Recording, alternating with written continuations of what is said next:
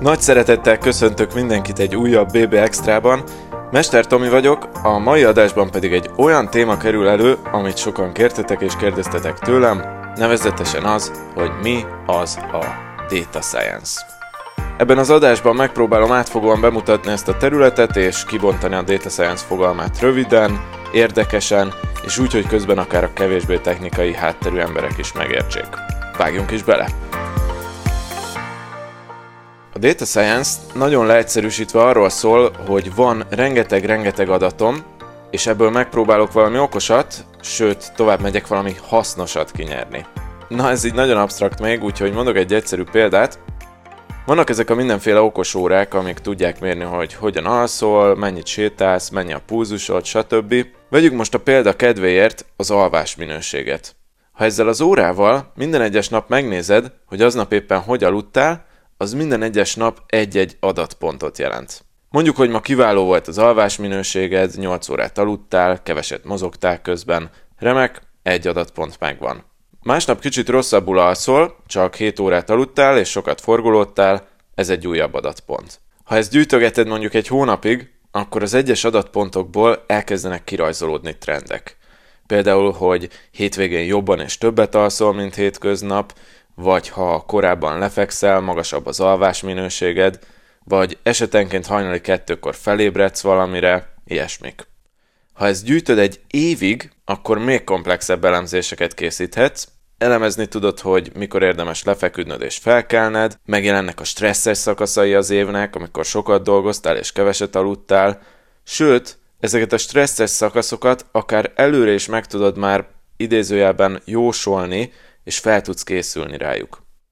Na ez már egyre jobban közeledik az adattudomány felé, de menjünk még mélyebbre, ugyanis ha van kellő mennyiségű adatod, akkor nem csak trendeket tudsz megvizsgálni, hanem összefüggéseket is. Megnézheted például azt, hogy az, hogy mennyit mozogtál, amit szintén tud mérni minden okosóra, hogyan hat az alvásodra. Például megállapítod, hogy azokon a napokon, amikor megtettél 5000 lépést, mindig nagyon jól aludtál. Na ez nagyon jó, hiszen ez már több mint egy elemzés, ez már egy olyan információ, ami kézzelfogható és hasznos, cselekvési tervel lát el, sétálj minden nap 5000 lépést.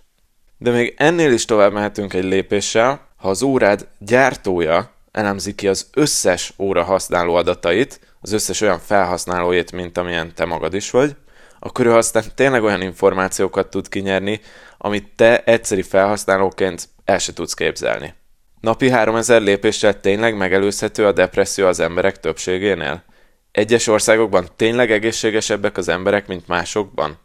Az időjárás tényleg befolyással van fontosabb társadalmi jelenségekre? És még rengeteg érdekes kérdés van, amihez ezeknek a cégeknek már van adatuk, és tudnak kutatni. Most a jogi és etikai vonzatairól ne beszéljünk a dolgoknak, bár az is egy elég izgalmas téma. Amit át akartam adni, az viszont az, hogy egy projektben minél több és minél részletesebb adat áll rendelkezésedre, annál összetettebb, érdekesebb és hasznosabb elemzéseket tudsz elkészíteni. És lényegében erről szól a Data Science, kivéve persze, hogy mindez nem csak okos órákkal működik a magánemberek személyes életében, hanem rengeteg más eszközzel, rengeteg más területen is. Elsősorban természetesen az üzleti élet és azon belül is az online világ az, amit a Data Science a legjobban meghódított, de társadalomtudományokban is már nagyon régóta jelen van, és egy csomó más helyre is kezd begyűrűzni, úgy, mint a termelés, az ipar, az agrárvilág, akár a politika, stb. stb. Nem sokára mondok egy-két hétköznapi online és üzleti példát is, de előtte néhány szót még ejtenék arról, hogy milyen részterületekből áll össze a data science. Szóval, aki data scientist akar lenni, három főbb területet kell, hogy nagyon jól ismerjen, az egyik fő terület az a statisztika. Na ez az a szó, amit mindenki utál, amitől mindenkinek összeugrik a gyomra, leveri a víz, és könnyen lehet, hogy már te is azt fontolgatod, hogy áttekerj a következő epizódra, de azért még maradj egy kicsit, és hadd nyugtassalak meg, a statisztika alapvetően érdekes dolog, csak nagyon rossz a marketingje. Ami amúgy főleg a nagyszerű egyetemi oktatásnak köszönhető, de hidd el nekem, hogy a statisztika érdekes. Hogy más nem mondjak, a statisztika az, aminek vannak matematikai eszközei arra, hogy meg tudja mondani, hogy az előző okosórás példában milyen erős a megtett lépések és az alvás minőség közötti összefüggés. Mert sajnos az élet nem úgy működik, hogy megteszek 3000 lépést, és fixen felugrik az alvás minőségem kiválóra, sokkal inkább úgy, hogy minél több lépést teszek meg, annál nagyobb az esélye annak, hogy jobban fogok aludni. Ami nagy különbség. Mert innentől ugye az a kérdés, hogy pontosan mekkora is az a nagyobb esély. És itt jönnek képbe az olyan matematikai fogalmak, mint az átlag, a medián, a szórás, a korrelációanalízis, a valószínűségszámítás, a függvények, és még sok-sok-sok minden más. De ezekbe most ennél részletesebben nem mennék bele, hanem kanyarodjunk rá a második területre, az első tehát a statisztika volt, a második terület, amit ismernie kell egy data scientistnek, az a kódolás. Az indok egyszerű, ha komolyabban hozzá akarunk nyúlni az adatainkhoz, azt csak kódolással tudjuk megtenni. Természetesen létezik az Excel, a Google Analytics és hasonló összekattintgatós kódolásmentes eszközök, de ezeknek az eszközöknek van pár közös hátrányuk. Az egyik ilyen, hogy nem rugalmasak. Csak egy példa, nagyon nehéz bennük különböző adattáblákat értelmesen összecsatolni egymással. A másik, hogy alig léteznek bennük fejlettebb machine learning és prediktív analitikai megoldások, a harmadik pedig kifejezetten az Excelre jellemző, mégpedig az, hogy az Excel a több millió soros adathalmazokkal, hát mondjuk úgy, hogy nincs jó barátságban, aki dolgozott már Excel-el, azt tudja, hogy egy bizonyos adatmennyiség felett szimplán lefagy már egyszerűbb számításoktól is.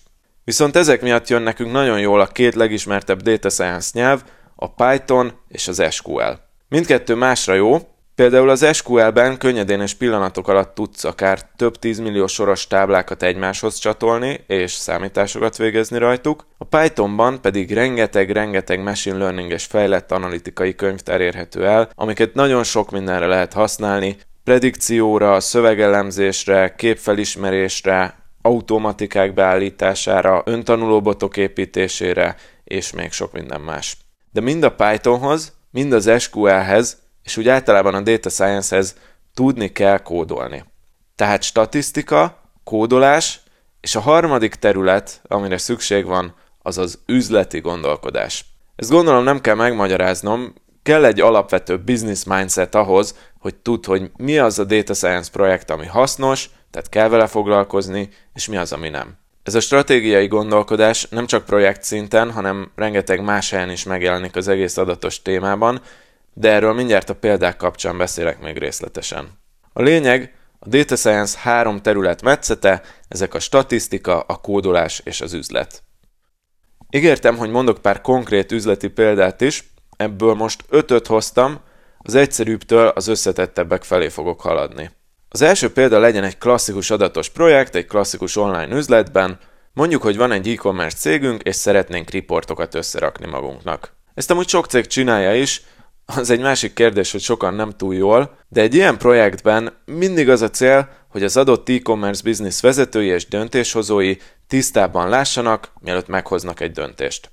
Az adatelemző, vagy a data scientist feladata az, hogy ehhez elemzéseket, kimutatásokat és riportokat készítsen, az adatelemző fogja, és szépen megnézi, hogy mi történt az elmúlt egy hétben, egy hónapban, egy évben, mik a trendek, mik a változások, mik a tipikus vásárlói életutak, mi várható a jövőben a múltbeli adatok alapján, a vezetők pedig ez alapján döntenek.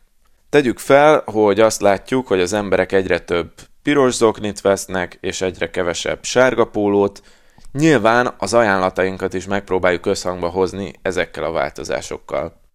Úgyhogy ez a legegyszerűbb példa az adatok használatára egy cég életében, legalábbis így elmondva egyszerű, aztán természetesen az ördög itt is a részletekben lakik, és a megvalósításban már elő szoktak jönni nehézségek, de erről most ne beszéljünk, hanem kanyarodjunk rá a második példára. A második példa egy egyel magasabb szintű és bonyolultabb data science projekt. Maradjunk ugyanennél az e-commerce cégnél, csak most fókuszáljunk kifejezetten a reklámköltéseire azon belül is a fizetett Google Ads hirdetéseire a példakedvéért. Tegyük fel, hogy jön egy kérdés a vezetőségtől, mi legyen a következő negyedéves Google Ads büdzsénk. Ezt nem olyan egyszerű belőni, ugye ha túl magas a büdzsé, az nem jó, mert túlköltekezünk, és emiatt elkezd csökkenni a profit. Ha túl alacsony a büdzsé, az se jó, mert akkor meg nem költünk eleget hirdetésre, és csökken az eladások száma, így a bevétel, ami szintén negatívan hat a profitra. Itt data scientistként azt kell kibalanszolnunk, hogy mi az az optimális költségkeret, amivel a legtöbb profitot tudjuk behozni. Sok cégnél ezt egy szenyorabb marketing menedzser kiválóan össze tudja pakolni mindenféle best practices és iparági tapasztalatok alapján, akár Excelben is, de a data science területe kínál egy még precízebb és pontosabb megoldást, a különböző prediktív analitikai és machine learning algoritmusokat. Amit csinálunk, az lényegében az, hogy megadjuk a számítógépnek az elmúlt évek részletes költési, bevételi, weboldal látogatottsági és mindenféle egyéb adatait, arra szépen úgymond rátanítunk egy machine learning algoritmust, aztán az így kapott matematikai modell segítségével készítünk egy tűpontos előrejelzést és egy optimális költési ajánlatot a jövőre nézve. Ebben nem csak az a jó, hogy pontosabb, mint az ember által készített verzió, hanem az is, hogy még skálázhatóbb is. Ha például bonyolítjuk a dolgot és bejön még 6-8-10 új marketing csatorna, amin lehet költeni, azt lehet, hogy egy ember már nem látja át 100%-osan. Egy machine learning algoritmusnak viszont ez csak pár újabb változó a képletben. Nyilván itt nem azt mondom, hogy minden cégnek data science alapokra kéne helyezni a reklámköltési terveit, de van az a cégméret és bonyolultság, ahol ez már bőven kifizetődő. A harmadik példám egy élelmiszer forgalmazó cég adatos projektje, Ugyebár az élelmiszer többnyire egy nem túl tartós fogyasztási cikk, és ezt konkrétan egy olyan ismerősömtől hallottam, aki egy ismertebb élelmiszer áruházláncnak dolgozik data scientistként, hogy ez egy óriási kihívás nekik, hogy pontosan meg tudják mondani, hogy mennyit kell rendelniük egy-egy adott termékből a következő hónapban. Itt is hasonló a dilemma, mint az előző példában, ha túl sok terméket rendelnek, rájuk romlik a boltban, ha túl keveset, akkor pedig üresen állnak a polcok, és mérgesek a vásárlók. Sőt, lehet, hogy még át is mennek a szomszéd boltba. De mindkét esetben veszteségük van, úgyhogy itt is meg kell találni a tökéletes egyensúlyt.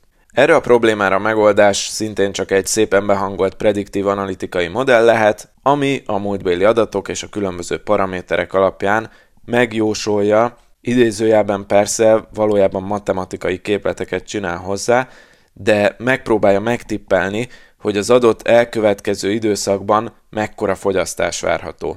A rendelést pedig már ehhez lehet szabni.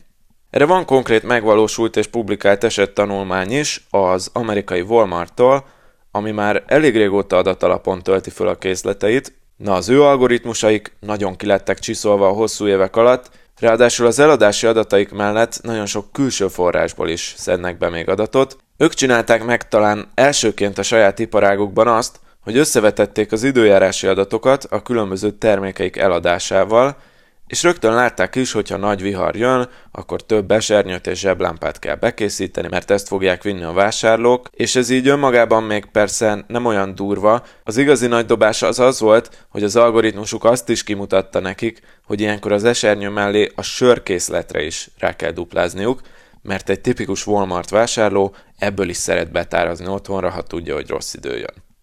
Ez már kevésbé triviális, de még ha az is lenne, egy olyan áruházban, ami több millió terméket árul, több ezer áruházban világszerte, nincs az a szakértő, aki ezeket az előrejelzéseket folyamatosan tudja szállítani. Egy jól beállított data science-es megoldás viszont minden további nélkül.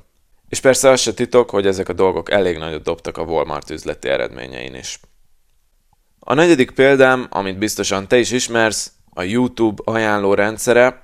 Ugye mindig, amikor megnézel egy videót, a YouTube a jobb felső sarokban ajánl egy következőt. Természetesen ez is teljesen automatikus és adatalapú, amit ők használnak itt, az az úgynevezett kollaboratív filtering, szépen magyarosan kiejtve, megnézik, hogy milyen videókat néztél eddig, aztán megnézik, hogy más felhasználók, akik ugyanazokat a videókat nézték, mint te, miket néznek meg és te már azt kapod következő videóajánlásnak, amit más, hozzád hasonló emberek néztek ugyanaz után a videó után, amit most éppen te is nézel.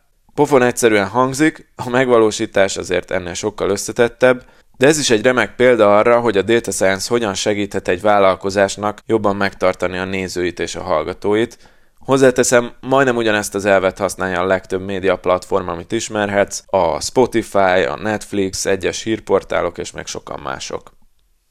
Az utolsó példám, ami a legtávolabb áll egy egyszerű KKV életétől, az a Boston Dynamics.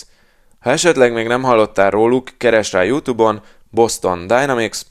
Öntanuló robotokat gyártanak, akik már-már megdöbbentően ügyesek és intelligensek, tudásuk nagy részét pedig a machine learningnek és a data science-nek köszönhetik. Képfelismerő és hangfelismerő algoritmusok, öntanuló modulok és meg annyi haladóbb data science-es koncepció érteti és fejleszti ezeket a gépeket, és persze nem ez az egyetlen cég, aki ilyen jövőbe mutató technológiákkal kísérletezik, hasonló alapokon fejlesztik az önvezető autókat, az emberi hangokat utánozni képes robotokat, és még sok minden mást. Na ez csak öt gyors példa volt, de ahogy el tudod képzelni, van még kb. másik tízezer, Viszont ennyi fért a mai adásba, és remélem sikerült megmutatni, hogy mi az a data science, milyen területei vannak, hogy mire jó, és legfőbbképpen azt, hogy mennyire izgalmas is ez az egész. Természetesen teljes képet ennyi idő alatt nem lehet festeni, de kezdésnek azt hiszem, hogy ez elég lesz.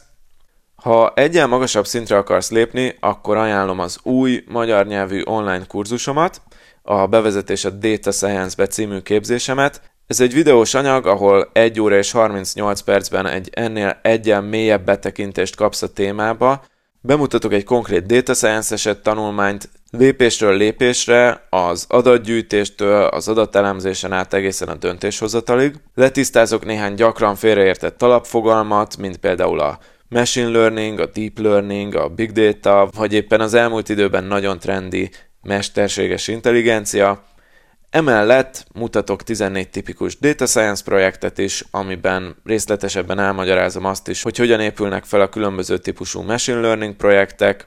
Ha érdekel a dolog, akkor menj fel a data36.com per bevezetés, tehát bevezetés csak ékezetek nélkül oldalra, és nézd meg, hogy pontosan mit is kínál ez a kurzus, tehát data36.com per bevezetés, de a linket elhelyeztem az adás alatti leírásba is. Oké, és mára ennyi. Köszönöm szépen, hogy hallgattatok. Én Mester Tomi voltam, ez pedig egy újabb Business Boys Extra rész volt. Jövő héten érkezünk egy rendes adással. Sziasztok!